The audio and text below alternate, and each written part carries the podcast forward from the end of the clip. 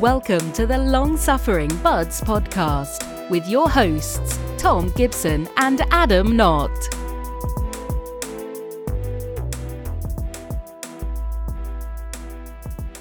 And my life is over. That's our best start yet. A bit dramatic, but uh, yeah, I got knocked out of the playoffs in my in one of my hockey pools. Playoffs have started already. Yeah, the regular season is over in the one pool I'm in. I mean, you got to figure this is this is playoff season for hockey pools, right? It's uh, That's a good point. Yeah. yeah, it's I think there's only uh, one or two weeks left in the the one I'm in with you. Well, I'm in a couple with you, but I'm only paying attention to one. Actually, I think you're paying attention to the one I'm not paying attention to, and vice versa. I'm not paying attention to either of them. I have to be honest. I've gone into full rebuild in both. I, guess, if I was in your position, I probably wouldn't be paying attention either. But, no, uh, no, In the one year uh, that you were supposed to be tanking doesn't say a lot for the people underneath you as you tanked and still came in what fifth last or something. It's pathetic, eh? I noticed that I'm in eighth in that in that pool, and I'm I like literally I stripped it down. Yeah, There's nothing left on that. I think you have Frankie Corrado on your team. Yeah, but I'm not playing him. right on, man. So what's going on? oh, not a whole lot. How was your weekend? It was good. Uh Can't remember what I did. Must have been exciting. What did you get up to? One of those, yeah.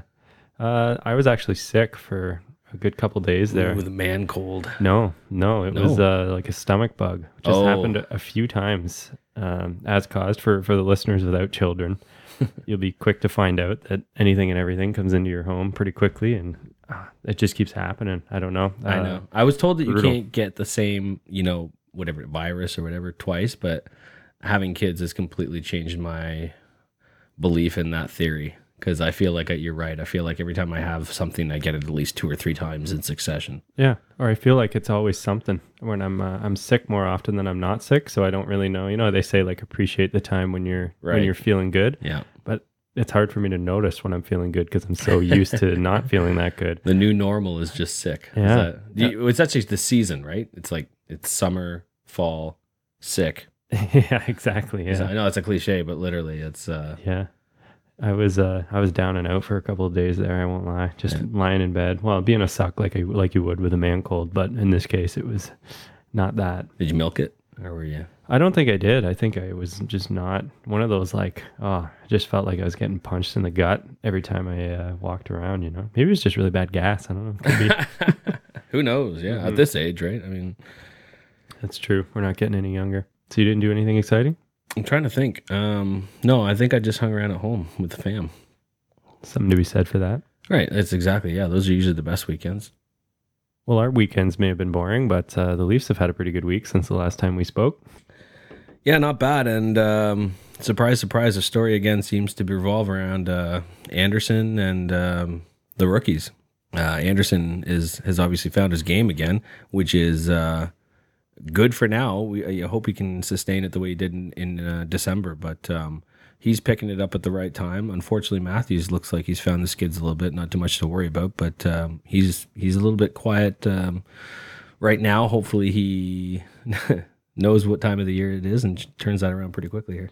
Not a detriment, but you got to figure he'll turn it around before too long. You- You're never noticing him on the ice doing things wrong, which which I guess is the is the best thing. But and luckily Marner has decided to step right in in his absence to to spruce it up. But I think one of the things we'll talk about later is um, the biggest helper has been the veterans stepping it up, specifically uh, JVR and Bozak on that line. Yeah, absolutely, and and you know everybody's been talking the whole year about uh, you know as as uh, as Marner goes, so goes that line. It's sort of saying that he's he's the one that drives that line. I think that's a fair point, but to your point, and and fairly, uh, yeah, JVR has definitely picked it up, and and Bozak has just been his consistent self, and uh, you know the guy that you uh, that we depend on, and and the the player you're familiar with or have become familiar with.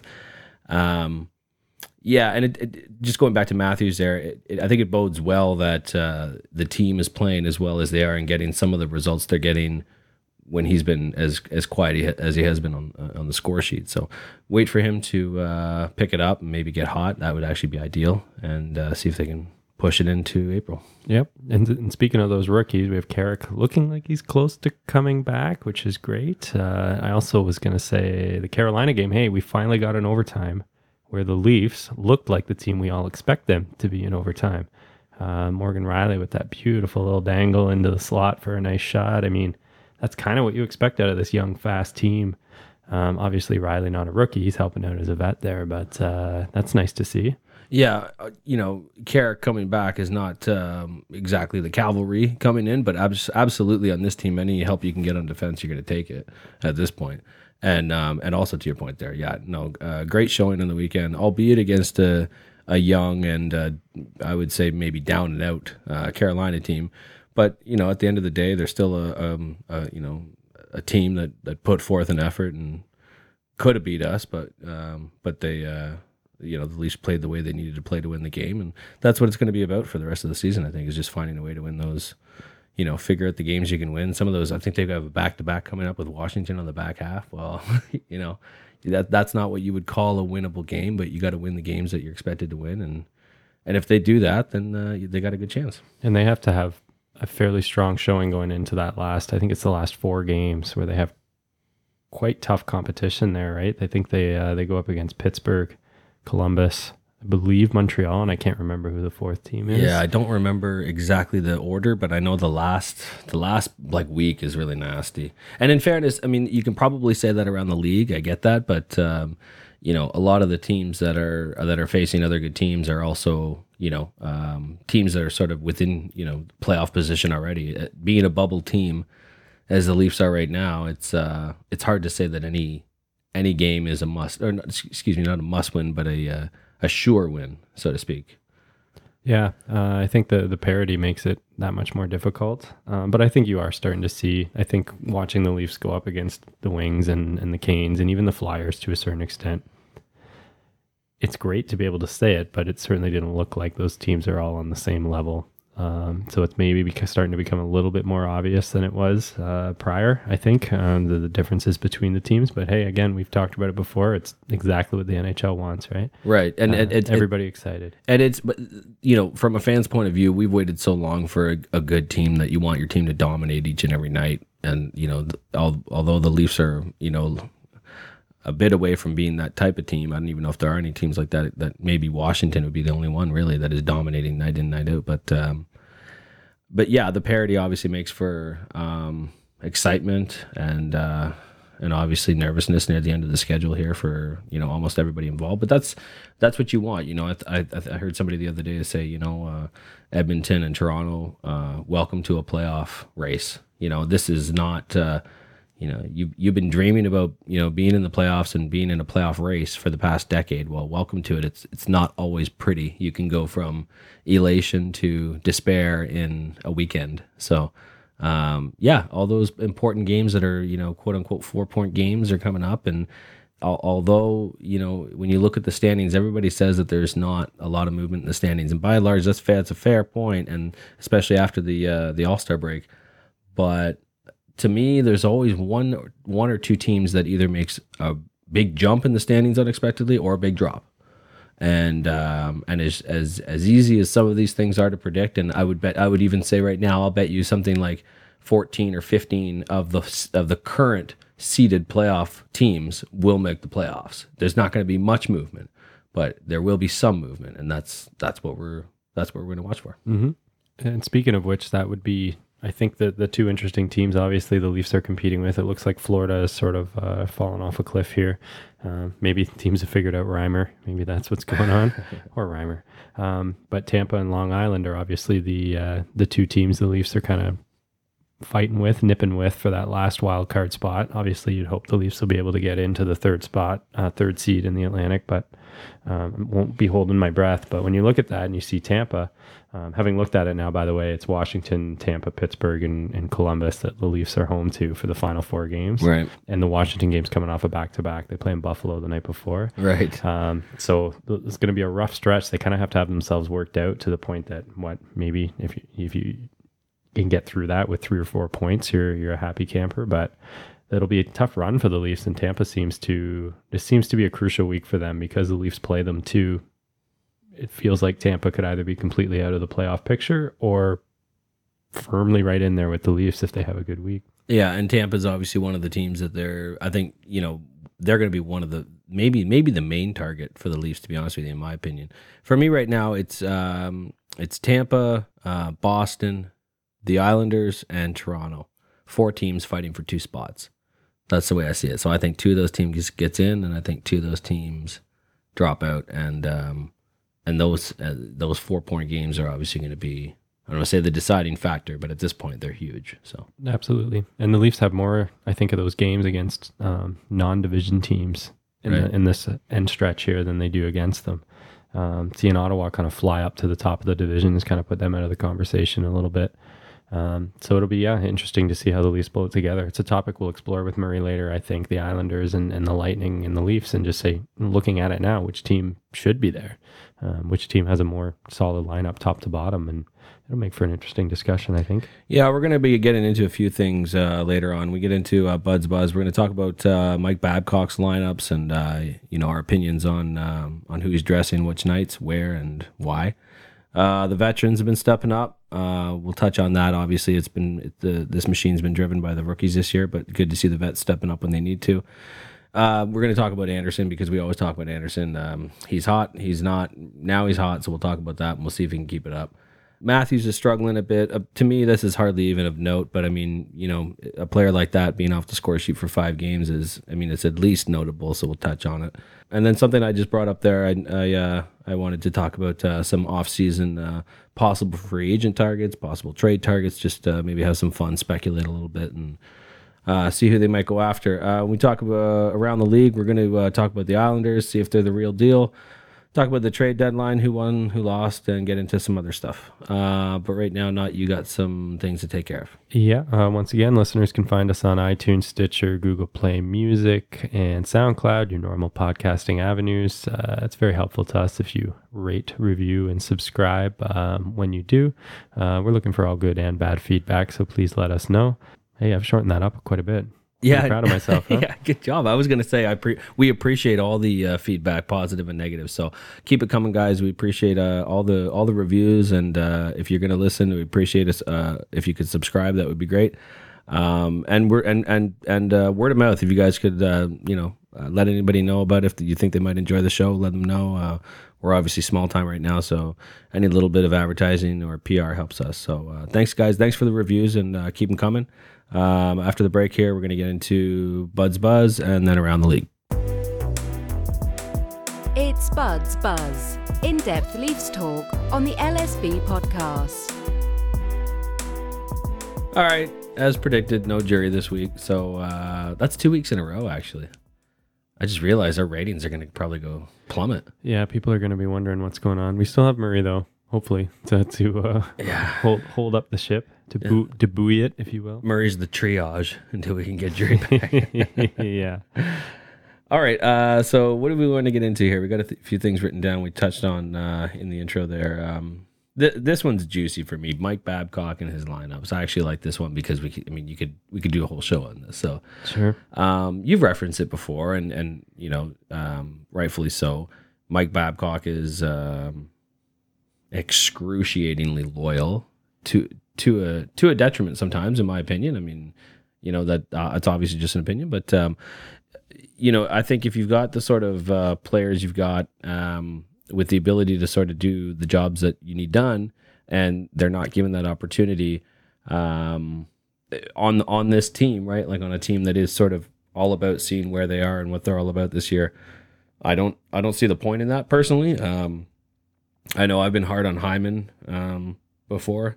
He's not as bad as I've projected. I, I understand his value, and I don't. Um, even though I've said it before, I probably wouldn't take him out of the lineup. However, I do question, you know, where he where he puts certain players like Hyman, and you know, he's uh, he's made his point that he um, he thinks that the every top end line needs the worker bee, and Hyman is that for that Matthews line. Um, I'm not saying it doesn't work. I'm just saying I think other things can work as well. Maybe better, maybe not. But um, you know, when you when you refuse to let go of a certain notion, even for the sake of um, you know experiment, then you're never going to know. We can just speculate. So that's what we're doing. Yeah, absolutely. And and it's nice to finally see. I was a little bit more worried when we first brought up this topic that uh, Fair keeps on kind of rolling into the lineup in practice. Um, but it looks like Bozy was just getting a, a maintenance day and he will be in the lineup tomorrow. So that's a, a sigh of relief, especially the way he's been playing.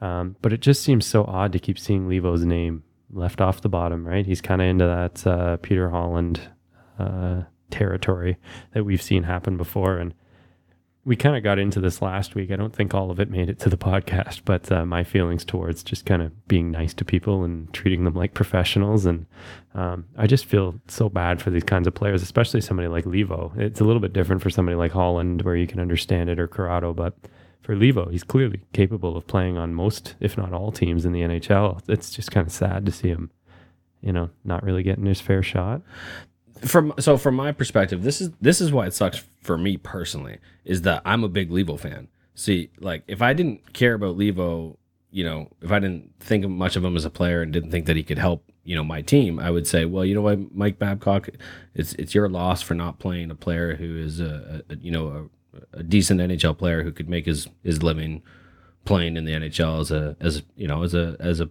as an actual player that you skate. You don't just bench him and sit him in the press box. But the reason why, yeah, the reason why it sucks so much for me is that, it, like, I see this guy honestly being a difference maker. Like, this is the kind of guy where, you know, I feel like if you let him slip through the cracks, you know, he's going to be the type of guy that shows up on a team in a playoff run and is that difference maker in the playoffs. And I know that that's a that's a big mouthful there, and there's a lot of ifs and buts to get to that point. But, um, you know, these players aren't getting any younger, obviously, and, and a player like Leivo on a young team like this, he's not uh, like a, a pup. He's not considered a, a prospect right. at this point. So, you know, to the point, like we've said with other players, Corrado and whoever else, I want I want you to play him. I want you to play him not to see what you have, but because I think we know what we have and we're missing out. But if you don't agree with that, yeah, just play him, like trade him or get something for him or put him in the Marlies and keep him moving. But why you got a player like that in the press box makes literally no sense to me. Yeah, and it does seem it's one of those things with Babcock where you feel this sort of, you know, that his his pedigree is such that every time you feel yourself questioning it, you kind of give yourself a little metaphorical slap in the face. You got to take a dose um, of humble pie for yeah, sure. and and you you kind of just sit there going, you know what? He kind of he knows what he's doing, and I'm not going to sit here and question it. But at the same time, it just feels like it keeps happening and happening and happening, where he he sticks with groups that don't seem to be all that effective and um, I mean, there's flashes, right? If you look at, say, the Hunwick situation, right? Mm. How many times have you seen those two roll out onto the ice in a situation and, and just have a dumbfounded look on your face? Like, why, why are they coming over the boards right now? Why, why is this the moment that you're thinking they should be out there? Um, and they have occasional moments where you sort of go, they played great on that shift, or that was awesome, well done. Um, but then other times you just feel like he's just kind of wasting everyone's time or he he wasted an opportunity. Where I feel like it happens a lot. I find uh, say Hunwick enter onto the ice a lot of times, say after a penalty, um, when he throws out the fourth line or something like that too, or in those moments where you have a quick opportunity to turn things around and to change the pace of the game. Um, it's no knock on the fourth line. I think they do a great job of banging up bodies and getting pucks to the net and getting faceoffs in the ozone, but. Um, I think it's been it's pretty clearly shown, and we won't get into the analytics side, but on both sides of the coin that Polak and Hunwick are not spectacular at that. Um, so why they keep going out? It must just be this this undying loyalty, or maybe I'm just ignorant. I don't know what I'm talking about. Is that? well, I mean, again, so to the last point, yeah, we have to take a dose of humble pie because you know you and I make less than six figures at our jobs, and and Mike Babcock makes six point two five million dollars to make these decisions. So you would think that somebody who, never mind, doesn't get paid a, a fraction of what he gets paid to do what he does. We don't even do what he does professionally. So yeah, we, we do have to take a step back and say there might be something to that. Um, the, the, the flip side to that is, and I, I like to play this sort of devil's advocate card. I've done it before. Um, you know, Mike Babcock and the and the the management staff have a goal, and the goal is not, um, excuse me, not a goal, I guess per se, but you know, like they say, a vision, right? And and the plan changes but the vision doesn't change as they've said. So maybe the vision includes putting your players through their paces and and giving your your players the opportunity to experience different things. And it's although it might be difficult for us to swallow as fans watching them use a prime opportunity to ha- actually taste you know a certain level of success with hockey that actually matters, you know, late in the season and and possibly into the playoffs, it is possible that um, there is sort of a you know a bigger plan or bigger vision at play here, which involves Mike Babcock putting his young players in a position where, to your point, you put you know you put um, Hunwick and Polak over the over the boards late in the game. Maybe you're maybe it's a one goal lead, maybe you're down by a goal, but regardless, you've given a task to your players now because you've got I don't know, maybe not fair to say a li- liabilities back there. Maybe it is fair, but certainly you don't have your strongest pairing, and certainly even your strongest pairing uh, isn't one of the stronger pairings in, in the league. So, in those situations, I like to think that there are, there might be something going on bigger than than what I'm aware of in, in the actual in the in the present in the game and, and, and the situations that he's decided to, pay, play that you know those pairings and those players. That's fair. And uh, you don't just want to do sort of the appeal to authority thing, right? He makes a lot of money and therefore is, is smart because we've seen enough people crumble who have made a lot of money in their in their lifetimes. And uh, what America has a president of the United States who has a lot of money, and, and if we apply the same logic, well, well I would say there's a, the only difference is I would say like he didn't make his money being the president right? He didn't he didn't get paid a lot of money to do something he was good at necessarily. He just found a way to make money. Mike Babcock is different in the sense that he's getting paid money because of his expertise and what he's demonstrated. However, I do tend to agree with you that you know we you know maybe a bit put a bit too much stock in uh, in in somebody's salary and, and the respect we give them for it, but it doesn't count for nothing. Or you know, but it but it's it maybe shouldn't be we shouldn't over respect it. Yeah, and to think of the um, the endless hours of uh, analysis and programming that goes into the Leafs every week from the radio to the television and podcasts and so on. What would we have to talk about if we weren't calling into question Babcock's moves and, exactly. and moves? Could you so. imagine a situation where we agreed with literally everything he did? They'd probably suck. It's true. That's a very good point. Um, well, we can maybe move along, but I did want to ask about one more thing to do with Babcock. We kind of talked about it generally, but one specific one is the Matthews line, and, and I don't want to steal from that later in the discussion of Matthews himself, but that line on the whole has not really been been rolling. And obviously for Hyman, if if Matthews isn't, neither is he, pretty clearly. Uh, but Nylander hasn't exactly been sparked either over the last while. You have Bozak and, and Marner on that line. I think Bozak has something like seven points in five games, and um, same thing, or quite similar for Marner. Yet it's been five games without a point for Matthews, as you mentioned. Is it kind of weird to not do a shakeup there, considering it took him kind of so long to give any trust in Nylander in the first place? Maybe we're just back to the same argument. Once well, you've once you've earned it, it's hard to lose it. I'll answer this question the reverse I answered the last one. So again, perhaps there's a situation at play there where, where Mike Babcock's saying, "No, no, no, no, you save yourself. I'm not going to get you of this mess. You're a big boy. Let's see what you're made of. I'm going to play you with one of our least skilled players. No, that's fair. I mean, Hyman is the hardest worker and the least skilled, in my opinion. Mm-hmm. And we're going to put you in one. We're going to keep you with one of our least skilled players, and you're going to be expected to go out there and produce. And you know, put your big boy boots on. Let's go to work. That could be what's at play. Hopefully, that that would that's what would make more sense to me. Um, and then the flip answer to that is no. You're exactly right. There's there's no other than what I just said, there's I don't think there's any reason to not switch your lines up and to try to get him going. If you want to get him going, maybe like I said, maybe he doesn't. Maybe he wants to, you know, put him through adversity and see how he comes out on the other side. But um, depending on what your goal is, you're obviously going to do different things. If if that's what he's going for, fine. And if he's trying to win games and get Matthews out of his slump, I completely disagree with his method. That would that would be my answer. Fair enough. So how do you explain the Marincin thing? Because Marchenko he seemed okay to me. He was chugging along. He wasn't a huge glaring weakness yet.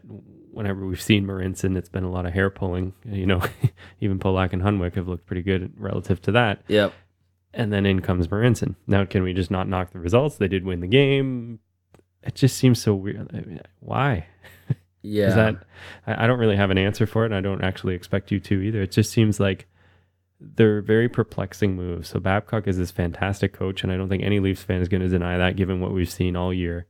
At the same time, so many perplexing decisions, and maybe that is the sign of a good coach, right? With Carlyle, it was pretty easy to see what he was attempting to do and beat your head against the wall, going, "It's not working, man. It's not working." yeah. Uh, and maybe Babcock, yeah, is just that just that little extra level of intelligence over the average hockey fan. What I'll say is this, and certainly, you know, you know, it's it's fair point you say that we've maybe you know we give him maybe too much respect. I don't know if that's fair, but uh, but yeah, he um, you you know when we were when we used to criticize Randy Carlyle or Ron Wilson, or whoever you know, riverboat gamblers, we would you know you see what's going on, and you you know you to your point, I think you you see what they're trying to accomplish, and it's not working. But I don't know with Mike Babcock, it feels like he's always yeah. I feel I feel like I don't know if it's his own projection of himself or maybe just my perception or how some other people perceive him. But he seems like he is one step ahead the whole time, or two steps ahead of everybody. It almost like you know what I mean. In press conferences, it's like he see, he hears like he starts answering the question before it's done being asked. Like, you know what I mean. So I, in those types of situations, Yep, yep, you know, he played good. he's a good player. He's good for us. Good for the team. Good. He's a good guy. Like I love how he uses the word "good" as a description. Like, Yeah. did you hear that they were talking about? I think I was on TSN radio. They were like, "He went to McGill University. Yeah. Like he's an educated He's guy." not dumb. no, but again, uh, you know, this is all part of what we've you've talked about. We've talked about now, and we've talked about before. Is you know, his job is not to be smart to make you think he's smart. That's not his job. So if part of what he wants to do is make you think he's dumb to actually accomplish what his job is, fine. That's part of it Right. right? I'm not saying that's what he's doing, but we all know he's not a dumb guy, Mhm. and he acts like he's like, Hi there. Hey, I'm, hey, I'm my name's Mike. I just uh, I just started here, and there's uh, there's a nice bench I'm gonna go stand behind, and uh, He looks like he's the kind of coach that would get like a bagel stuck in a toaster during.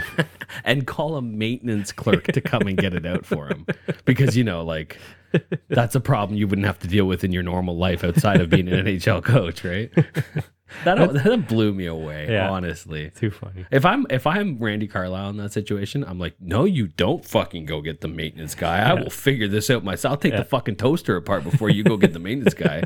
You're record. This is going to air on TV. I've got a wife and children. Like I can't have this air where I can't get a piece of toast out of a toaster. But Hey. sure enough, Hey, we both worked at restaurants, and we both know that those big ass toasters with the rollies on them, things do get stuck in there. They get stuck you in there. Stick things in, but you got to figure that shit out yourself, It's true. man. You don't It's call true. the maintenance guy in. When I had 12 turkey clubs on the go, I didn't have time to call in a maintenance person. I had to fish that whole wheat toast out of there as fast as I could. Sorry, this is a hockey podcast, Yeah, right? Yeah. that- Uh, let's move along. Yeah, okay. we kind of spoke about it a little bit, which uh, would be the vet stepping up. I, I've been pretty impressed with them, especially over the last week. And we can't say all, all, but I have a hard time finding one that I would knock.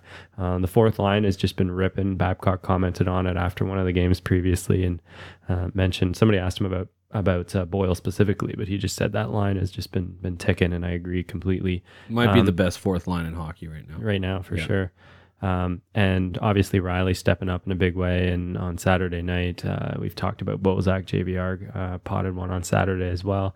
Um, all of these sort of vets seem to have kind of stepped up to the plate at just the right time. Um, is that a sign of sort of veteran leadership coming through in the clutch? Uh, uh, sorry, I almost started laughing and going and making that push to the playoffs as as if somebody like Bozak understands that that that much, but you know, obviously he does to a to a certain degree. So is that is that what we're seeing? Is vets just kind of uh, uh, stepping in and teaching the young the young guys what what to do in these moments? Well, this is what this is what those players do on every team. This is what those types of players do. The difference is those the Leafs haven't had those players in years past. And they haven't and not only that, when they have had them, when they have had the JVRs and the and the Bozaks and all those players in place and because remember before earlier those players weren't the seasoned veterans that they are. They were up and comers themselves. But when you finally get your Kadri, Bozak, JVR, Morgan Rielly, all these guys sort of coming just sort of starting to play you know, not to it is a cliche, but literally in mid-season form. As soon as they start to hit their stride, now you've got this cast of rookies that has been complementing the whole the, the team this whole year, and that's something they definitely didn't have before. You know, this uh, this crop of of of a, of generational players where you're you you would expect players of that age to make an impact years down, literally years down the road, and they are stepping in and and being you know, I don't I don't know one person who can say honestly that they thought that Auston Matthews was going to come into this league and be a dominant first line center. Like even the people who had high hopes for him said, "Oh yeah, he'll play on the first line." But that's it. He'll play on the first line. He'll be he'll be the Leafs, you know, top line center, which which you know, in in the offseason, this past offseason, wasn't saying much. But doing what he's done this year is obviously taking them to another level. And when you complement that with the play of again, I don't want to. I mean, this is. I mean, this is what we're doing here. This is what the show's about. But you, ha- we have to keep going back to Marner and Knight- Nylander because they're so peripheral when we talk about Matthews, yet they're so critical to the team and the team's success this year. So look at the rookies, what they've done. You complement that with the fact that the the veterans have decided to start playing. Uh, as far as I'm concerned, the best the best hockey that they've played all year as a group. You've got a recipe for you know hopefully an exciting playoff run. We can we can only hope. We can only case, hope. right? It's still that thing we talked about it a couple podcasts ago. That uh, that fear I think that all Leafs fans you have, you know, that the wheels are going to come off, something crazy is going to happen. They're going to get blown out by a last place team or, or something. We touched on this earlier. The difference for me, you were talking about when they're playing teams like like um, you know Carolina and uh, Detroit. The difference for this team is that you know in years past, you know, being a Leaf fan, you're watching, you're looking at the standings, going, okay, let's see where you know we're seven games out of the or seven seven points out of the playoffs, and there's nine games left, and okay, so we have to win basically all of our games, and you know Pittsburgh has to basically lose all their whoever you know what i mean? So it's like you're you're sort of doing this math that is it's pathetic and it's not going to work and you know like you're, in, you're you're watching a game where you're only down by one goal and then you get scored on again. You're like Yep. fuck. Yeah you can't you know like you're you're you're running through a treadmill in quicksand. Um but this year it seems like it's different. You know they're they're clearly not uh, one of the one of the best teams and one of the better teams and going to contend this year. But against those teams that are not in the playoff picture right now and against teams that they that don't have that have a worse record than they do not only do you sort of go into those games expecting that they should win and they probably will but when they're down you don't feel like they're out you know? There was years past where you know you, you feel a second you know second goal goes in. As soon as it's 3-1 against the leafs. Well that's the end of the game. Right. Now- since, since Sundin left, really. exactly. Yeah and and and now it does seem like um um you know obviously other you know when you when you've got a score in your favor you feel better about it. But when the leafs are down by one uh, by two and especially down by one the game's not over right? And that's my bad again. That one was on the computer. So i don't even know how i don't i don't even i mean it's just it's a gong show this week and hey good news though good news that was murray confirming his, his spot later on so we're good to go So this uh, statement gets thrown thrown around a lot haphazardly, but I feel like in this case, it is very accurate. Which are you is you have one job to do. Yeah. Okay. so you know what? So this is what I'm going to do. You're my witness. I'm going to close the computer. I'm not even going to reference any statistics. Look at this. I'm going. I'm flying. I'm off the grid. Okay. I'm going to turn my phone off. Off the grid. Nothing says off the grid more than an iPhone in front of a MacBook. I, well, I closed it though. So and I turned my phone upside down. So I am in incommunicado. okay, so we should slide into one more. And then I'm thinking for the other things we are going to talk about with the Leafs, we can tie that in with Murray, as I would like to get his opinion on on the last couple. Beauty. Um, one thing I was going to say on the vets, though, this is completely unrelated to the current season, um, but we might have some younger listeners who might not remember this. But do you remember Bozak's first goal? for the Leafs? Absolutely. How, Absolutely. How money was that? It was money, and you know what? I can tell you. I can tell you it was uh, it was against Philadelphia, and I'm trying to remember the goalie. Um, I want to say Bryzgalov. Was it? Would it be? I was going to say might have been. the, name that we sh- thou shalt not speak. That's or- right. Yeah. Hey, you know what? I'm a Leaf fan, so I'll talk That's about. Bryzgalov. Flyers fans don't want to. Yeah, yeah. The Flyers fans will talk about David Clarkson or something. Is So, there a goalie that Flyers fans do want to talk about in their history? Ron Hextall? Is that it? Yeah, hey, you know what? only hey, if they want to talk about Ron Hextall, then I'll talk about Felix Potvin. How about that? Boom. All right, all right. Um, so we were going to talk about Andersen, but you know what? I would like to hear Murray's opinion on that too. So do you think we can slide right into Murray with these last couple of uh, of topics here, or Okay, we'll uh, we'll talk to Murray after this. Welcome to Around the League, featuring Andrew Murray.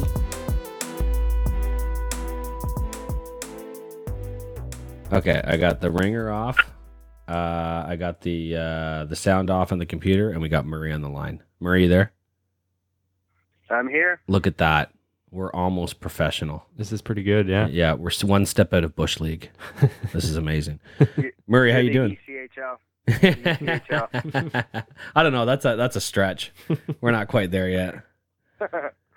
Um, before we were talking to you, we were, uh, we wanted to talk to you about two things going on with the Leafs. Number one was uh, Matthews is seemingly struggling right now. He's been pointless in his last five games.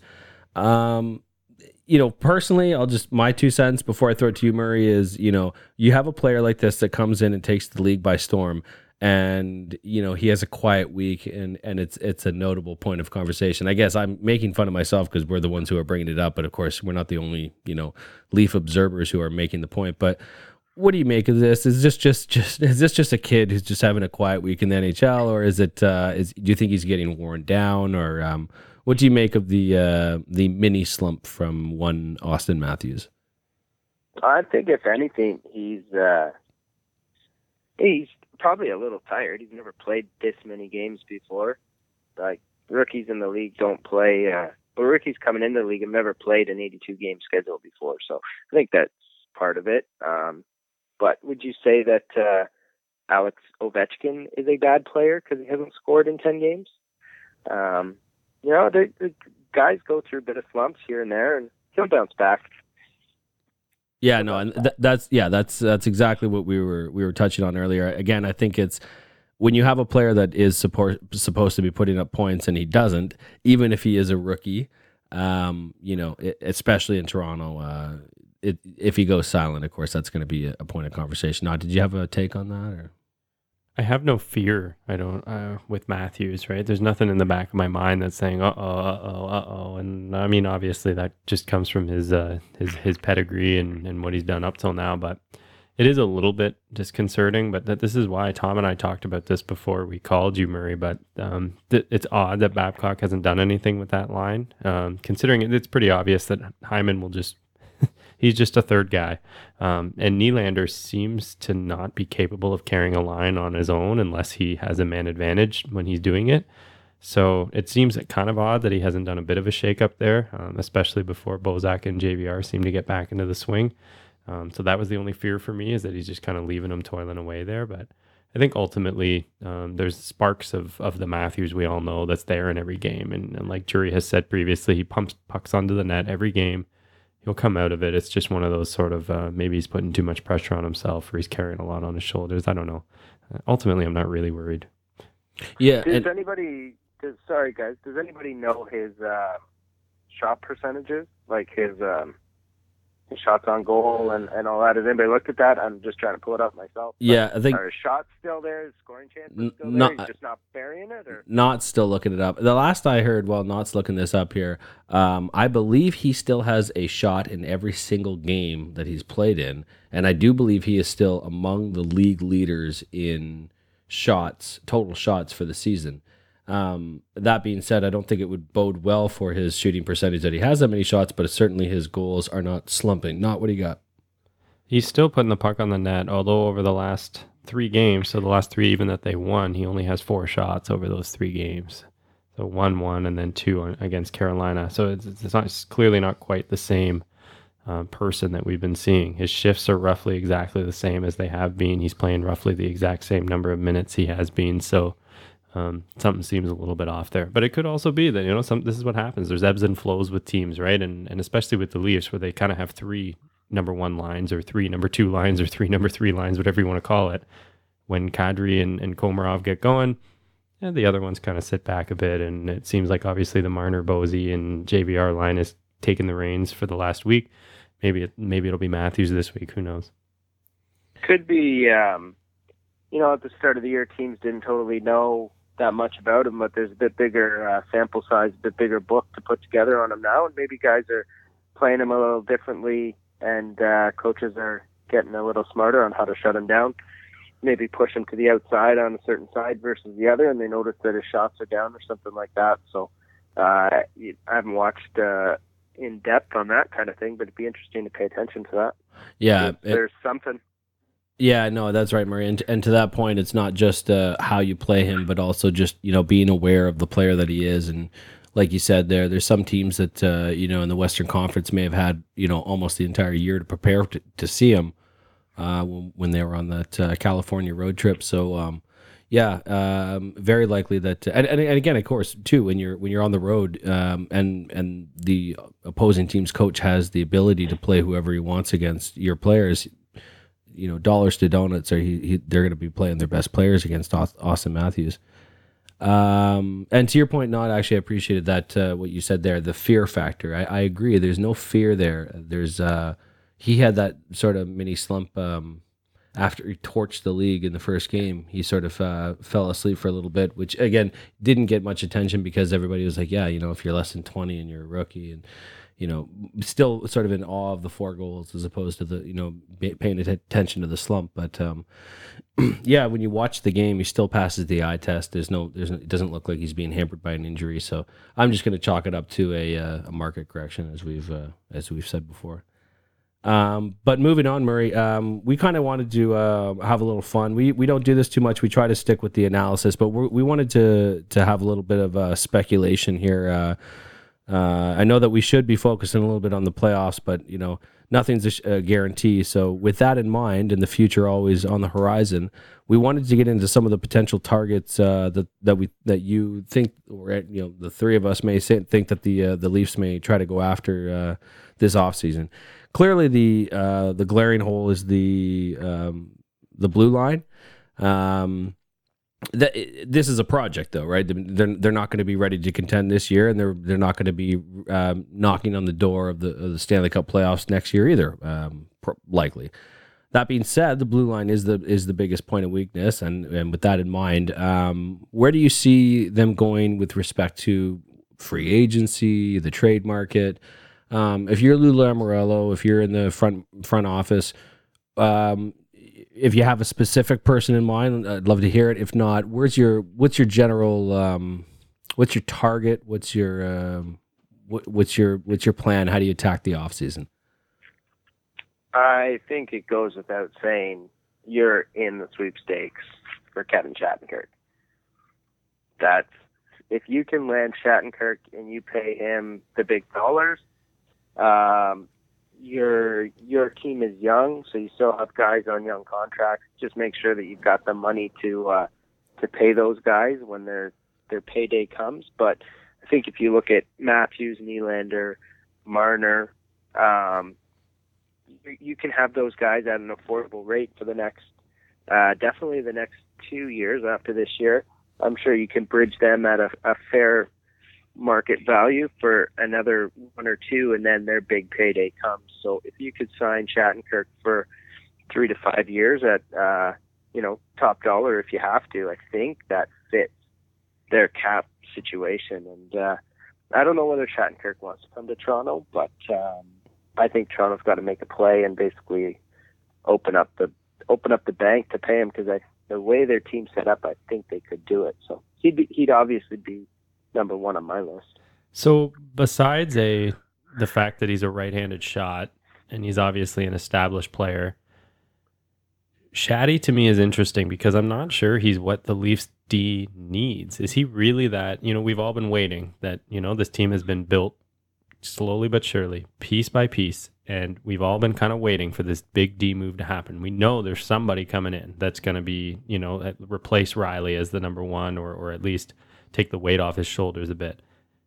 Shattenkirk just seems like he's he's more established, obviously, more successful, but another cut of the same cloth to a lot of the D they already have. Uh, to me, the kind of D that they need to bring in, regardless of, and again, yeah, Tom, you, like you said, Babcock has a bit of a hard on for having players shoot the right way in the right slot, but what the Leafs need is sort of that bigger they have lots of, of sort of um, nimble. Is that what you call them? Puck moving puck D. movers. That's right. Um, they need that sort of big presence, that that big shot, that um, you know your power play quarterback. They need, and I don't know that Shattenkirk fills that role completely. I mean, I know he's he's a fantastic player, but is he really who they need, or is this going to be an example of the Leafs of, of us looking back three years from now and saying, "God damn it, that was the move that that was just stupid, and we wasted a ton of money on a player that wasn't the right fit." So uh, just quickly, my my take on that is two quick points. Number one, um, you have to be for me. You have to be a bit careful what you what you wish for because if I had to guess what you the type of player you just said you just described, whether you know it or not, I, you know, regardless of the season he happens to be having this year, but you just described Shea Weber to me, right? Because he's big, he's powerful, he can move the puck, he can shoot the puck, He can play on the power play. He'll kill penalties. He's massive. He's from Western Canada. He's a right-handed shot. I don't know how many of these things, things I'm repeating, but he's just everything you want. The problem with that is there's just not a ton of those players. I didn't, I didn't and I mean that. You don't want a Shea Weber type player. You want Shea Weber. Mm-hmm. And just like when we didn't have a centerman, you didn't want a player like Sidney Crosby. You wanted Sidney Crosby. Well, um, in my opinion, those players don't exist. They they exist in one-off situations, and the teams that have them aren't giving them up. Ironic that I say that about Weber, I guess, but um, but regardless, um, no. uh, uh, To, to the to respect with respect to Shattenkirk, it's not that I don't think it's a fit. It's not that I don't think he could or couldn't play on the team. What what I reference is, um, and you know I've said this before, with the team building the way that this team is building, you're gonna you're gonna sign free agents. It's gonna happen when the time is right. They're gonna sign their guys, and they're gonna sign big ones too, not just these you know a couple of you know Mar- Matt Martins. There's gonna be a handful of guys, or not a handful. There's gonna be one or two big big ticket free agents. So Shattenkirk is one of those. So if you're the Leafs, you've got to decide: Are you spending your your your overpriced contract? You get one or two. If you're gonna build a contender, you can't have five overpriced contracts. It's not gonna work. So if you're the Leafs and you've got you've you've got this opportunity to get a player and you know you're going to overpay for him, you can only do that so many times. My question to you, or my question within the man, if I'm you know part of the front office is, is this the player we're going to burn our shitty contract on? And for me, when you when you just break it down like that, the answer is no. If you if if you got him on good money, then yes, he's a player that can help the team. But for me, if he's going to get seven over seven, I turn that deal, deal down. Murray, what do you think? Well, how many guys are coming up in the next year or two, like this year and next year? Like this is your window to overpay when you have Matthews, Marner, Nylander, those three, anyways, on entry level deals. As soon as those guys get out of their entry level deals, they need to get paid. So you have two more years of arguably high end, if not elite. Uh, maybe elite's a little early, but you, you win the cup with great players on entry level deals. And here you have three guys carrying the team as rookies. Fill out that roster in the next two years while those guys are cheap and make a run at it. Like you're you're close. In my opinion, you're close. So I don't have a problem with that answer, Murray. But I guess the only thing I would say is the only thing I'd want you to fill me in on or expand on is, um, do you acknowledge if you do it this way that you've got a two-year window? At which point beyond you've got big, big question marks. Well, I guess the question is, does coming out of entry, does do you pay Matthews top end money? Do you have a choice? Do you have Marner. do you have a choice, Murray? If you're if you're Matthews' agent, He's restricted. it doesn't matter, So- Murray. If you're if you're doing what he's doing, don't you think that don't you think his agent comes in and says one day we're not going to be restricted, so you make the right choice now, or we'll, make a different choice later.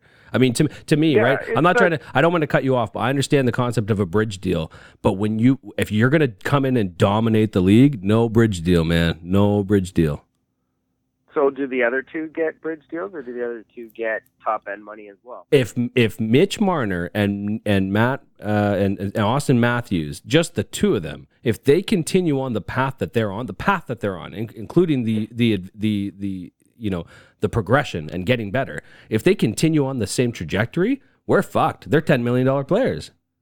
So my so my point, and I don't think they'll get it. I don't think they're going to get ten million dollars right away, but they're not going to get your your two point nine million dollar bridge deal. No. I mean that's not No, they're- happening. They're, they're five, six million coming out of entry level. Right, but sure. that's but that's five six million on a short deal, in my opinion. Right, that's not going to be like a. I don't think you're gonna. I don't think Matt Matthews is going to be wooed by a by a you know a five year thirty million dollar contract. He's going to say I can make thirty million in three years. Never mind six years or for whatever. Mer- No, what's your take on this? You've been quiet. Well, the Leafs do have some money coming off the books over the next couple of seasons. That's a good point, well. too, yeah. Um, some of which we don't ever Yeah. see because it's buried in Robidas Island or, or off somewhere else. that money doesn't count though. Yeah, that's fair. um, but some they- some of that money does. Some of the other money does. that, that's right. And there's some players That's- that, that obviously aren't a part of the long term here that are making decent coin that are going to free up a few a few million here and there, which, which could be enough to, to do that.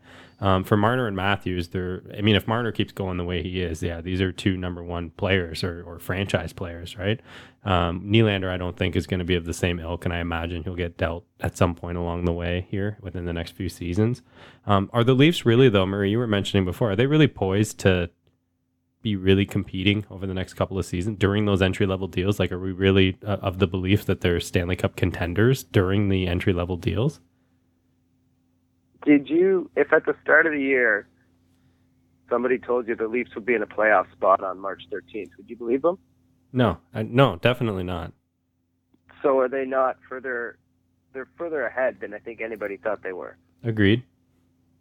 So, I it, honestly, you make the playoffs, you have a chance. You're not Washington, you're not Chicago, you're not Pittsburgh. I get it. You're not those teams, but if you can make the dance this year, get some experience, and then make the dance again next year with some better players, who knows what happens? And it's not a bad point. I would say to you, um, I would point to a team like Minnesota, who is clearly going for it this year with the moves they made at the trade trade deadline. However, a casual observer would look at Minnesota and say you're any you're you're far from a lock to to win the cup. I mean, you're a good team. You're the yeah, I think they still have the best record in the West, I believe. Um, but they're not necessarily what most people would consider the best playoff team in the West. And even if they came out of the West, you still got probably a powerhouse to con- to contend with in the East. But the reason I picked Minnesota for this point is that I would say that you know a, an observer would look at Minnesota and say that they're in a situation where you know they're in a market where they've got a lot of unknowns. You've got one of the best goalies in the world right now. You've got one of the best D, blue lines in the league right now, and your offense is clicking. So yeah, everything's working. You go for it. This is the problem. Minnesota's going for it this year, and that's it because they don't have the money and they don't have the resources and they don't have enough of anything to to do anything beyond what they can see and what they can see right now is a window a, a window to, to to to winning the cup this year. They could actually do it. And so they go for it and they mortgage the future a little bit by trading around their first round pick. I argue that the leafs are never going to be in a position don't ever want to be in that position because i don't think that they are striving for that um that window to say get as far as we can and when we can when we can taste it when we can smell it we're gonna we're gonna jump and reach for it. You know the, not to not to give them too much credit and and and to you know read their book and read their uh, their their campaign ads. But the front office of the Leafs have been saying time and time again these are the things that they're not going to be tempted by is making these little these little you know short-sighted moves to say we've got a two window here or two year window here or or or what have you. So for me, the reason why it doesn't, you know, to, to your point, it makes sense. And you're right, Murray. Once you're in, especially with a good player like that, you know, adding to your D line or your blue line, you know, anything could happen. But I don't think they're looking for the anything can happen. I think they're looking for the we want uh, we want the result to be more sure and the long term result and and the and again the you know the the goal to build towards something. So that's the only reason why I've been rambling here. But that's for me that's why I can't see them making a move like that is because I don't think they are looking for that two year window. I think they're literally saying, we want to be able to contend in five years. We want to still be contending in 10 years. You know, they Yeah, want they want they want to build a Detroit of the 90s. They want to build a Chicago of the late 2000s and I don't think a Stanley Cup is I don't think they're going to consider a one Stanley Cup a true success in my opinion. they're they're definitely building and they're not gonna give away pieces that hinder the long term growth. What I'm saying is Shattenkirk's out there. Your guys are cheap right now. If the money makes sense, like Van Riemsdyk, Bozak, Komarov, they'll come off the books next year. After next year, right? We've got them one more year, then they're off the books. I believe that's right. That's right. Yeah, and uh, Eric Fehr comes off the books. anyway, um, just looking at different things. Yeah, there's a bunch, But- yeah.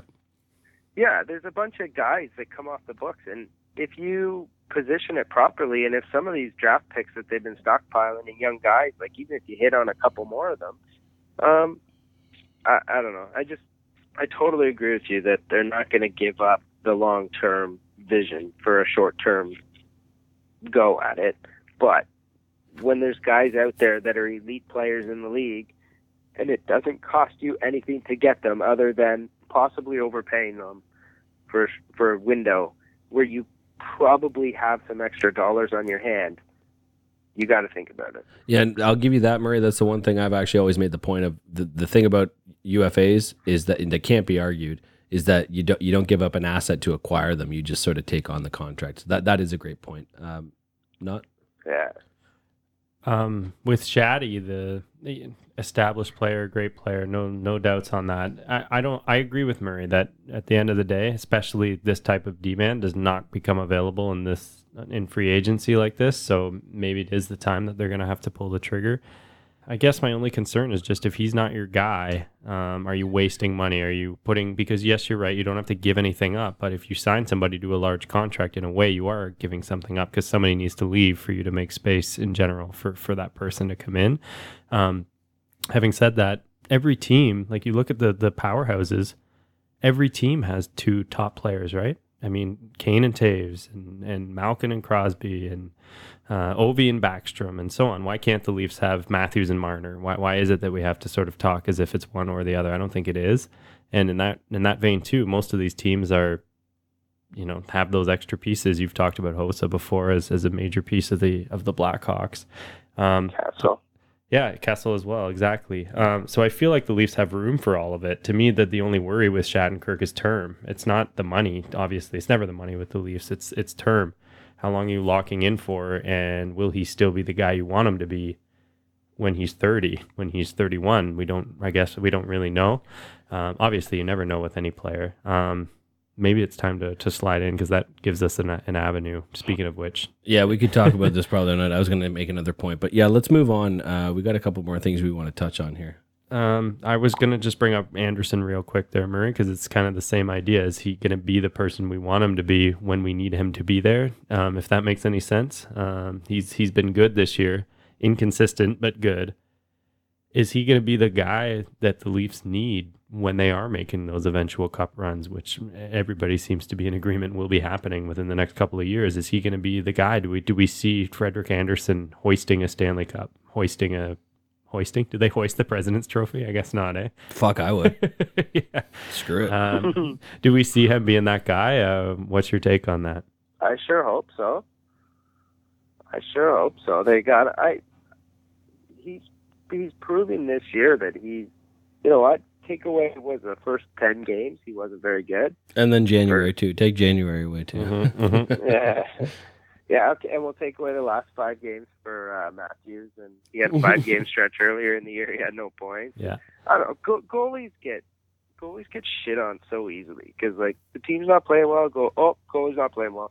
But how much of it is the defense potentially in front of them?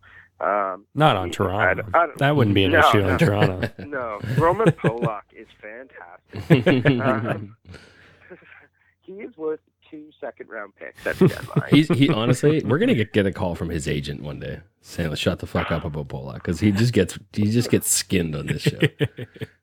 I don't know. I think Andersen proved like he's been in the league. This is his fourth year, and uh, like I'm just looking last year, 43 games, 22 wins. The year before that, 54 games, 35 wins. So he's proven that he can win. Obviously, Anaheim was a pretty good team, but uh, Toronto's putting together a good team. He's a serviceable, above average goalie, and you put together the proper defense in front of him, I think he he serves the purpose he needs. I don't think he's ever going to turn into the elite goalie that you uh that like he's not going to turn into Price, Holtby, something like that, but he's going to turn into like Corey Crawford. Something like that. That's how I see it. A serviceable goalie to get your team the wins when they need them and win in the playoffs. Yeah, that's a that's a fair assessment, I think, Murray. Actually, I've, the thing about goalies I've always said is that um, when you look at the best goalies, or even not even the best goalies sometimes, but maybe you could call the you know say the goalies that you know won the cup or or had success at a high level, it doesn't always seem like they have conventional paths to uh, professional hockey, um, unless your name is Carey Price or Marc Andre Fleury, where you get drafted high and you know, sh- and then follow through with with a successful career. There, there's way, way, way more goalies that get picked in the, you know, sixth round and find a way to I just, like just off the top of my head, you know, like so like Tim Thomas and like you know Brayton Braden Holtby is actually another good example. I think he was a he was like a I don't want to say like a sixth rounder, although that could be way I, I have no idea, but I want to say he's a late rounder. Um, anyway, the point is uh, with goalies more often than not because they uh, sorry Dubnyk Dubnyk's another good example. Um, goalies more often than not um, seem like they not only do they mature later, but they also um, they're more unpredictable in terms of their ceiling. So for me, Andersen's the type of goalie where um, he's the, the exact type of goalie that they should have targeted, and I'm glad they did. And even if it even if it doesn't work out, I'm glad they did because he's got to your point there. He's got the numbers, he's got the pedigree to become and to be um, a really good NHL goalie. Not elite, to your point, probably not. You know, I mean, I hope, but I would never I'd expect to count him in the top five goalies in the league. But I would probably wouldn't count Crawford there either, and and he can you know he can get the job done and win a cup on a good team. So uh, I would agree with you there in terms of saying that he's he's a goalie that could that could get the job done. Yeah, Holtby was a fourth round pick, 93rd overall. Yeah, there you go. Few few teams probably wish they picked him. There's, uh, you know what? One of my favorite pastimes is going over old drafts and being like, "Holy shit! I can't believe he got passed up." Yeah. What what year was he drafted? 2008. Trying to remember who was in that draft. Who got who got first overall that year? Was that Taylor Hall? Was that that year? Taylor. Let's put that out to the listeners. Let's have a call-in session. I don't. It's not a live show, Yeah. Murray. I got my cat right here. Other than that, there's no there's nobody listening to us. Like Not a live show. no, Uh, maybe we could put on our stats team to check that for us. we don't have a stats team. You're Murray. you're the stats You're the team. stats team. Apparently, you have a computer on in front of you there. Tom closed his Oh. his earlier. so it wouldn't make noise and not wouldn't yell at me. Well, okay. Well, let's keep the small chat going while it loads up here. Well, Oh, I, I have something to say if you guys don't Steven mind. Stamkos. Oh, Stamkos. First Stamkos. overall, Steven Stamkos. Stamkos. Stamkos, and that was Drew Doughty's second overall. Yep. Yeah, who was third? Good question. Exactly. Can you tell me the team? Atlanta. Hey, remember those guys? Evander Kane? No. Sorry. Now I feel stupid. Come on. Worse Koval, Koval, no, not Kovalchuk. Oh yeah, worse than that.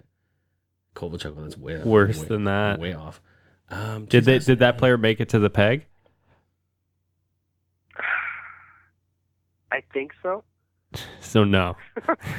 Jesus, who the hell? Might, might still be in the league. Zach Bogosian. Oh, Buffalo. He's yeah. with Buffalo. Yeah, yeah. Jesus. Who Wow. went? Wait, who went fourth? Uh, a man named Alex Pietrangelo. Oh Oh. man, Jesus, Atlanta. Man, no yeah. wonder you're not in Atlanta anymore. Yeah. St. Louis was laughing there, eh? Then Tom, who's your favorite Leaf pick, fifth overall? Yeah, Morgan Rielly. No, Leaf Luke Schenn. That's right. At least it wasn't the, the, the Hey, Tyler Biggs Hey, year. it's funny you bring that up because this is actually the year that I love because Luke Schenn, right? Luke Schenn, fifth overall in 2008. I hate the fact that the Leafs passed up the player that I believe is, I want to say number 22, but I feel better knowing that that many teams also picked above him, and that is one Mr. Erik Karlsson. Yeah, Drew Doughty, Zach Bogosian, Pietrangelo, Luke Schenn, Tyler Myers, Colten Teubert Who? We're all selected. exactly. Well, LA had two picks. They had uh, second overall and 13th overall that year. Well, good for them. But yeah, they all those D men were picked ahead of Erik Karlsson. That's pathetic. Jake, it's because he's Jake a he's a Gard- weak Jake Gardiner European. went right after. Jake Gardiner went Yeah. after Karlsson? Yeah, it went Karlsson, then Joe Colborne, then Jake Gardiner. Whew. Um, Andersen. The thing about him that's different than say Raycroft or or any other goalie the Leafs have brought in via trade is Anaheim didn't want to move him. They had to. They knew they were losing Yeah. one of those two, and they went with the young guy, which is fair. I think we all probably all would have gone with Gibson in that case, but they didn't want to get rid of him, and that's a that's kind of a point in his favor. That if they had it their way, they would have had him still there and and running a one-two kind of dealy. So I'll give him the benefit of the doubt as far as that goes, but uh, not a great segue, but a good opportunity for us to jump into the playoff race here. Yeah. Um, what I'd like to talk about is not just the Islanders because it keeps sort of bringing them up like they matter. Oh, that seems mean. Yeah, that is mean considering they're are they ahead of us right now? Shots fired. if they're ahead of us, then I I, then I think they just lost tonight. did they? I Ah, perfect. In- In overtime, at least? Or, I mean, not in overtime at least. Yeah. regulation. Like, uh, pardon? yeah. uh, it looked like they were down by two, so uh, Beautiful. hopefully, hopefully not in overtime. Perfect. Um, so who do you think then? It looks like the Leafs for that last wild card are going to be competing with the Islanders and the Lightning. And this this week is really important for the Lightning to even stay in that conversation, or else it, it becomes the Leafs and the Islanders alone. Ooh, Who? sorry. So, yeah, no, that's all right. who who is the bigger competition here? Are we talking the Lightning? Or are we talking the Islanders? I mean, who, who do the Leafs really have to worry about in terms of being chased down? Who who is the better team out of these three? Uh, I just kind of wanted to talk about who it looks like that final that final wild card is going to go up uh, between in these three teams. Uh, sorry, just real time update. Carolina is up eight to four on the Islanders with eight minutes to go. Sorry, we're looking for NHL scores. Mike. Yeah, sorry about that. That's a good thing, though, I Uh, guess. That's halfway through the first quarter. Um, is Tampa? I, I missed following it. They had uh, their three center icemen go down there in one game earlier this I week. saw that. Yeah. Are they back or? I don't know. That's a Anybody that's know? that's a great question. Well, not looks into that. I don't know if he's going to find anything, but uh, I actually thought to myself. I remember when that happened, and I thought to myself, well, they've got Stamkos coming back at some point. Nobody knows exactly when. But on top of that, how how do you think they feel about trading away Boyle now? I mean, they they seem to me like a team that still believes that they could be effective in the playoffs if they get there, and if if sort of you know they get a healthy Stamkos. But um, yeah, if if they're going to lose those centermen and they consider themselves one of those dark horse teams who are still going to make a push despite trading away the the, the Bishop and, and the Boyle at the trade deadline, then I think they might question that that move in in hindsight. Yeah, Johnson and Paquette were uh, lower body injuries tonight, so they didn't play. So um, I heard Stamkos is skating again. I don't know whether they'll rush him back, but I I personally think the Islanders might be the team we got to worry about. You know, they've well, I guess, I guess my argument fits for both teams, but the Islanders have been in the playoffs, you know, the last little while.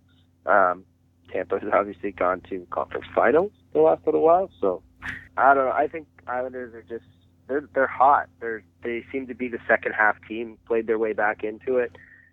Do you th- could say the same about the, Islanders- uh, the Lightning too? I don't know. It's it's a it fucking sucks. Do you th- down do you think that the Islanders are going to acquire a National Hockey League goaltender at some point, or what's the plan there? I mean, if you're going to call yourself a you know like a player, a contender in the in the East, Well, considering we just said that they are not playing in the National Hockey League, losing eight to four, then you don't need a National Hockey League goaltender. Guess Whoa, not. whoa, whoa, whoa, whoa! Carolina had 31 shots.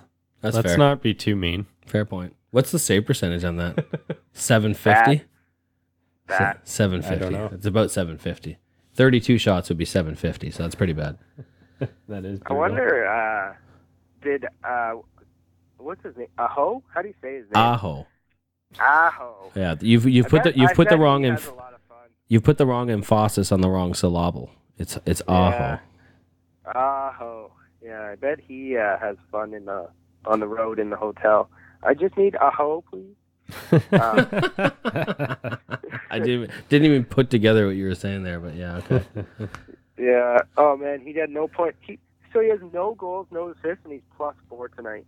There's an around the league. There's a rookie that's gonna, if he was on a better team, man, he'd have some fantastic numbers. But I agree with that. anyways, What about? Just want to throw it out there. Boston still concerns me. What's your What's your opinion about? To me, it's I, I mentioned this earlier, Murray. I think it's for me. It's it's it's Boston, uh, Tampa, uh, the Islanders, and the Maple Leafs fighting for two spots. That's what I see. I think Boston gets one. Yeah, Like I, I just think they get one. I don't see them falling apart. fair point. Um, good analysis. uh, Rask has been ripping pretty well all year too, fairly consistently, and and that's a big factor going into the stretch, right? Especially in those last ten to fifteen games. Uh, if you have a goalie that's that's on, you're you're in good shape, and maybe that's to your point on Long Island there, uh, there, Tom. I don't know. Um, it feels like whenever anybody's brought up the Islanders over the last while, it hasn't been in this context. It's just been to talk about um, Dahan wearing 66. So perhaps it's nice to talk about to talk about them in a way that's different than than wearing Mario Lemieux's number. I think that that the bigger competition is going to be the Islanders. Um, it doesn't look like. I think you'd hear a lot more about it if the if uh, the Lightning really thought that Stamkos was going to come back towards the end here and really come back. I just don't think it's going to happen. And if it does, it'll be a very short spurt or he won't be playing his top minutes that he normally would. So I think for Yzerman, he's probably just sitting there and going, well, we'll see. If the other teams collapse and we squeak into the eighth, then great. But if not, I don't think so. Uh, I think this week will be the decider for the Lightning and they might just fall out of the race. The Islanders are an interesting piece because, yeah, they're going to live or die on that goaltending situation and, and who knows when that can go belly up on them. But they do have a former gritty leaf in Nikolai Kulemin plugging away on that third and fourth line. I'm just saying. So I mean that, that makes me a little bit scared because I know how strong Kulemin is and, and how good at hockey he is. Okay, maybe. Is. Jason Blake still playing there? Jason Blake is like 50 at this point. and He was pretty old when we got him. Let me say any any player that the Leafs give up on, it's hard for me to have faith in that player. oh, I thought you were going to say any player the Leafs give up on was not old favorite player. Probably that too. Maybe. Hey, hey, hey. The Leafs gave up on Colaiacovo as well. Just saying. Who else uh, went over there in that deal? Because S- Steen. Steen. Yeah, the Leafs gave up on Steen. Let's talk Leafs about- gave up on. Let's on- talk about Alex Steen and Colaiacovo for Stempniak. We talk about that? Let's not talk about that. When they gave Steen away, they, it was kind of like how they just gave Kessel away. Yeah. They were like they were they thought they needed to just move on and they found a deal that worked and they didn't want to pay a gentleman to be injured all the time in Colaiacovo. Ironically, he'd be perfect for them now because they just bury him wherever they bury players. You'll see that actually. Leafs will pick up Colaiacovo in the offseason. Is he still in the league? I don't know. That's a great question. He was pl- where the hell was he playing after? Um, is it Buffalo? I want to say he was playing in Buffalo. Not no. Well, Not's getting on that. We'll uh, Inactive. inactive. Okay. Where Not- what was it? What was right. his last NHL team? The Buffalo Sabres. Ah, I thought so. Okay. Um, moving on, Murray. We got to let you go at some point. What did we did? What was the last thing we did? Uh, we only have one more thing left to go, and it was to discuss who you think won or lost, or are we just making up a conversation here about who who wins or loses the trade deadline this year? Yeah, Murray. Final question is: Who won the trade deadline? Who lost the trade deadline? Or answer the question that you wish was asked. I have two questions I'd like to, or two issues I'd like to bring up, but I'll answer the question that was asked because it was interesting. I think ultimately, I think long, long, long term, who won the who won the deadline? I think it's Vancouver Mm. Wow, that's an With- interesting pick. Wouldn't have saw that coming. with with Dahlen. I have heard some people say phenomenal things about him. I've heard some people say he's a career third, fourth liner and he's going to be nothing special. But if they gave up Burrows and get a guy who plays top six and has the hands that it looks like he has, that could be the steal of the draft. That could be one of those ones you look back on and think like, oh my God, why did they ever do that? Short term, winner. I got to look over the uh, the recent. Wouldn't the short term wouldn't the short term winner be the Ottawa Senators, Murray? I don't think they've lost a game. Good point. Yeah, um, for for me, you know, I, I think j- just well, I think Not's looking something up there, but I was gonna say, uh, you know, I th- when any anytime a team goes big, um, and I'll go back to Minnesota, they're trading. You know, tr- if you trade away in your first rounder, that's going big. Anytime a team goes big, I think they're either going to be put in the category of you know you're either going to be the winner or the loser, depending on on on what you got and how it played out. And it seems to me like it's not working out the way that they necessarily hoped. That being said, they didn't acquire him for the last five games. And when I say him, I should say Hanzal. Um, they acquired him specifically for the playoffs. So we'll see how that trade pans out. But certainly in the short term, uh, yeah, it doesn't seem like giving up a first rounder was maybe the most prudent thing to do. yeah. No. Chicago, Chicago shoring up the blue line with Johnny Oduya might might prove, uh, you know, a great depth pick. I guess I don't know what you want to call it, but like they always seem to uh, to make a good deep like just they, they identify we have a need. Let's go get a guy who's proven. We like him. They always seem to bring back guys that used to be there, and you know they're like, okay, we won the cup. We got to blow it all up. We'll send you guys around the league, and oh by the way, at some trade deadline, we're gonna bring y'all back. Like, Yeah, know. Chicago always seems to find a way, which I, I find interesting about them. Actually, one of our rival podcasts. I shouldn't even bring it up. We have should a I? rival? Yeah, it's not rival at all. Is it just another podcast one you of, one listen of to? these established podcasts that are actually successful? You- Um, are you no, gonna- sorry. you don't want to call them out? Uh, no, not call them out because uh, um, one of the guys you guys have probably heard of anyway. Uh, Steve Dangle always says that, Oh, yeah, that Chicago is like we uh, constantly. That was sort of his line all the time. Is that Chicago just kind of goes around spending money left, right, and center, and somehow it always works, and they make these huge trades and ma- major moves, and it always seems to to find its way into the cap, and that, that it all works out in the end. But I wanted to quickly in- interject with my pick Oh, on who won, which to me is right now, you have to say immediately, is Calgary, which is Mm. weird in saying, but Michael Stone has apparently had a quite a stabilizing impact on that D corps, and it has led to Calgary playing quite well since the trade deadline. So No. you got to kind of maybe give it to them in the short term. nine in a row, I think.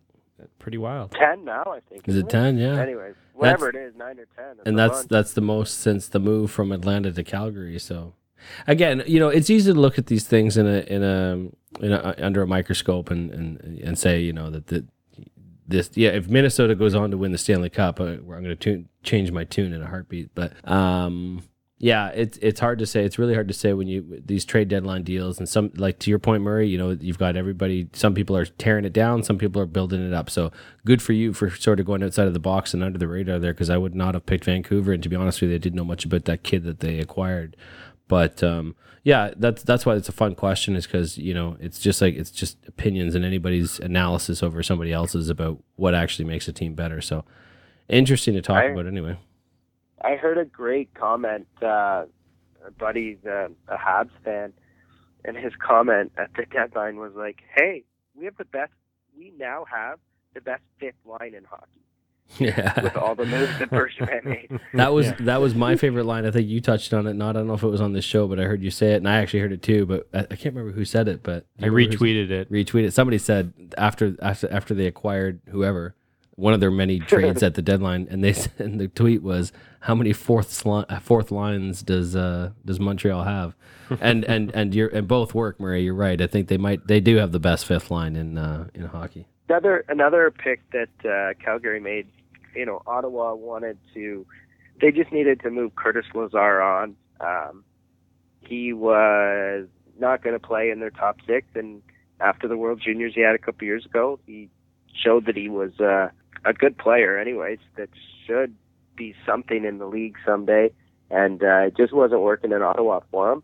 And I think they realized if they don't move him, they're going to lose him to Vegas uh, for nothing. So, you know, they got a second round pick for Curtis Lazar, and Calgary is giving the, the kid another chance. So, um, if that hits, Calgary could have a great player on their hands there too. Um, he'll never be anything elite or whatever, but just a good, solid NHL player. So that could be another long-term uh, steal, depending what uh, Ottawa turns that second-round pick into. Yeah, definitely. Um, you had a couple of questions you wanted to uh, to ask there, Murray. Or? Yeah, let's flip the table here, Murray. You got anything you want to throw out? Yeah, we'll start with uh, just um, Malkin and tearing the league up, just absolutely dominating the league. And he steps up to Blake Wheeler when Wheeler calls him out. Like Malkin, game before, elbows him in the head, dirty hit. Malkin knows, you know what? Probably shouldn't have done that. Wheeler calls him out, and Malkin steps up and fights the man himself. And Malkin kind of got dummied in the fight, but I think this may be one of the only times that Malkin will ever get a Gordie Howe hat trick. I think you're right, and um, you know, just for the reasons that you laid out, and for anybody who knows the history of the of the previous game and the hit, and then then the follow up game last week, there, for me, Malkin wins the fight because he chose to fight, and he chose to fight that player in that situation, and you're a winner right there for doing that because that was, you know, I don't, I, I'm not, I try not to be too old boy and too old school about it, but when a player um, challenges you the way that Wheeler challenged Malkin and he answered the bell the way he answered the bell. And even to me, I don't know if you guys saw, but the interview right after the game, or it might have even been between periods, but I think it was after the game. Uh, they were, he was referencing that. Murray, I don't know if you saw it, but his character and the way that he conducted himself was eh, so beyond respectful. It, just I, I I never I didn't know that Malkin had that in him. To me, he'd always been categorized in that grouping of of Russian players that sort of don't quite have the same respect in terms of ability. He's always had my respect, but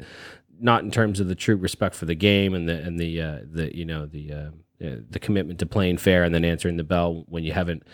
But uh, just the whole the whole situation and how it played out. The fact that he hit Wheeler the way that he hit him in that previous game um, he got called it for a fight. He answered the fight, and then in that post game interview, he said, um, "I he, I hit him in the last game, and it wasn't a good hit, and I know it wasn't a good hit." He asked me if I, you know, if he, he challenged me to a fight, and I accepted. And that's and that's, I mean, to me, th- that is the the be all and end all when it comes to respect. I don't I don't respect anything more than a player who's willing to say, "I know I'm going to lose, and I'm still going to fight you." Yeah, that was uh, stand up move. No, and good on him. He deserves kudos. No, did you have a take on that or? Yeah, no, it's just uh, part and parcel of the way I think Malkin has been seen all the way through. Is uh, are people really surprised anymore? Like it's always been his. Um, And don't no, know. and j- sorry to cut you off, but I was going to say, and and and kudos to you for bringing that up because the, the the onus is on people like me who haven't given him respect until that day, or or not enough, I should say. I've always respected the person and the player, and especially what he's ability his ability to do. But you're bang on, you nailed it. He he he should have had my respect before that, and the reason is because he because of his personality, because he would have done that before. He just didn't have the opportunity. Right. And and I see him um, with the ultimate humility to me, right? And you could argue that he just wants to win cups, so that's why he's staying there. But come on, Malkin could have gone anywhere else he wanted to in that league and been their their superstar and been the guy, and he was quite happy to just plug himself in there at the second in the you know behind Crosby ultimately, and he's been happy to do it and be a part of the team. And I think um, anybody who watches him play, I mean, he's dominant constantly. Uh, has he ever had a season where where you'd go, eh, not quite, maybe the lockout year, Well, uh, where it wasn't quite as strong as all the rest. So I, I feel like for Malkin, he's always been underrated, and obviously that's not specific to to um, stepping up to uh, to a fight that you know to to Wheeler's credit needed to happen, but. In this case, I just feel like it's a it's constantly a thing with Malkin where people are sort of like, ah, there he is again, there he is again, and in this case, there he is again when it comes to, to something that's more of that old boy traditional traditional style. But good for him. I mean, he's huge. I can't. I don't understand why he would turn down that fight. just before I throw it to you, Murray, um, I know that. So personally, Murray, I know you're a big Malkin fan, especially when it comes to fantasy. I know you're always on top of it, and he is one of those guys who, uh, you know, with respect to fantasy hockey, one of the things is, and you know, this year is probably a pretty good example of that. Is um, Malkin's one of the guys that can lead the league in scoring. Period. I'm not saying he'll do it, and you know, you never know when or if he's going to but he's just one of those players that has the ability to lead the league. And he, you could say at the beginning of the year, you could say Malkin's going to get the most goals this year, and you could say, "Well, I wouldn't have picked him, but I'm not shocked." Malkin's going to get the most points this year. Well, again, I might not have picked him first, but it's not, you know, it's not like it's crazy. It's a crazy prediction. But yet somehow he still goes under the radar as sort of being one of the second tier, I guess I would say, second tier elite players, just not getting that full respect. And one of the things I read recently on a on a um, on a on a website was referencing, you know, uh, Alex Ovechkin as being clearly the hands down best Russian of all time. And then the case being made against that, saying that, you know what, um, it might be close, but uh, there's a good case to be made for Malkin. Maybe more of a complete player, you might say. Um, Murray, did you want to touch on that? Um, like I said, I know that you're a big Malkin fan. Um, what do you think about that? I'm a big I'm a big Malkin fan, but he always screws you by getting hurt in the fantasy playoffs. Like every year. That's right. hurt. That's his Achilles heel. Yeah. That's fair. fucking sucks. Um, but it's funny to hear you guys say that he's considered underrated. Stanley, two-time Stanley Cup champion, two-time Art Ross Trophy winner, Calder Memorial Trophy winner. Okay, Calder, whatever. Take that one away. Conn Smythe. He was the he was he was the MVP. Uh, like the Hart He won the Hart in 2012. Ted Lindsay Award, Um, man. That's arguably one, Ted that's Lindsay probably Award. the best trophy to have to your name. Yep. and, and you guys are like, yeah, underrated. Like, not, I'm, I, I'm not, When I'm I- exaggerating, but like, you guys use the word underrated, and it's like, yeah, he just flies, he just does his, does a job behind Crosby, and they have a great team. But when I say underrated, though, what I, what I want to be clear, what I mean is, I don't mean that he's underrated with respect to the trophies and accolades that he gets within his profession. I think he's underrated in the hockey community of fans. Yeah. The, That- an- the analyst. Yeah. the analysts, the, the Yeah. you, you and the, the three of us. Yeah, I don't think people like us give him enough respect. I think people who know understand. What was it? I remember Dreger a few years ago picked him first overall in the in the TSN thing. Yep. And you know, again, you know, you might not pick him to be to get the most points in any given year, but at the same time, if he led the league in points at any given year, those who know hockey are not shocked. All right, we're gonna wrap it up with Murray. We had some interesting conversation this week. Yeah, we did. Murray picked it up for jury. Actually, we appreciate that. That's uh, that's a Two second- weeks in a row. Two weeks in a row. You are you might be taking over the. Three. Is he dethroning? Is he dethroned jury? Is that what's happening? I think so. And maybe he'll. You know what? When jury's back from vacation, I think we might lead off with Murray next week. Hmm Is that? Should we do that? Let's relegate jury to like draft pick talk or something like we'll that. we'll see how it goes, and if it goes well, we'll continue, and if not, we'll demote Murray back to the uh, second half of the show. yeah, you know, um, Murray's been good. Um, He's been good. yeah, He's been good on the fourth line there. Yeah. Hyman's been good. Murray's been good. All right, Murray. Who's uh, jury? Mur- Mur- our jury's in uh, Florida. Actually, we uh, we called him, but uh, we didn't think he'd answer, and he didn't. So Get no dedication. I, that's No what we. That's what. Hey, you know what? You filled the spot, so it's yours. It's yours until he wrestles it back from you. Anyway, Murray, thanks for your insight this week, and uh, enjoy uh, the playoff race here. And we'll probably catch up with you next week. All right, guys, have a good one.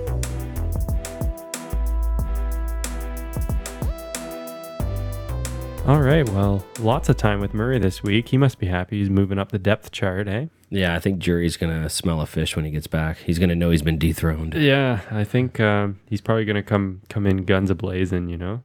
You know what? Let's make him earn it. Let's, there's a there's a roster spot available. Who wants to play? Who wants the top the top minutes? Is it Jury or Murray? We'll see. We'll see when Jury gets back from vacation. And when he listens to this, he's going to be like, "Oh, is that what you think? All right. Well, you can both fuck off." He's How's gonna he's gonna listen from Florida. You know, he's gonna. We should actually be kind to him because if we're if we play our cards right, he may be able to expand our Oh, that's true. our audience. Yeah. and Because he- of all those F- Florida listeners who are going to listen to a Leaf podcast. yeah, exactly. Yeah, uh, he's he's kind of a, he's like our beat reporter for this week, right? We can hear back from him uh, on on next week's podcast. That's right. What did you see down at the Florida game? Jerry? yeah, exactly. Yeah, what, what happened there amongst those four or five hundred fans you were there with? I didn't even think about that. Actually, just for our listeners, I don't even know if this is going to work out this way, but for those who might happen to actually watch that game, Jury is the last we talked to him is actually going to try to get tickets behind the Leaf bench for that game. Yeah, just in case you didn't think he was balling enough already, uh, based on him being down in Florida. His wife, by the way, was there a couple of weeks prior to this. No big deal. came came home for a few days and then went back. Yeah. Uh, anyway, yeah, he's going to sit front row as well. Also has season tickets, so jury is. You know, what? I a- think Murray just got bumped back. Let's keep let's get let's keep Jury up to the front. that's true. I want I want to keep in Jury's good books. He's here. a real ticket, yeah. Anyway, we had uh, lots to talk about with Murray there. So, um, yeah, we'll keep it short at the end here. Uh, once again, we want to thank everyone for listening. Again, if you make it this far, it's just fantastic that, that you're uh, that you're that person. And, and hello to the to the few of you that I know definitely do make it to this point in every podcast. Six people, I think there's six. Yeah.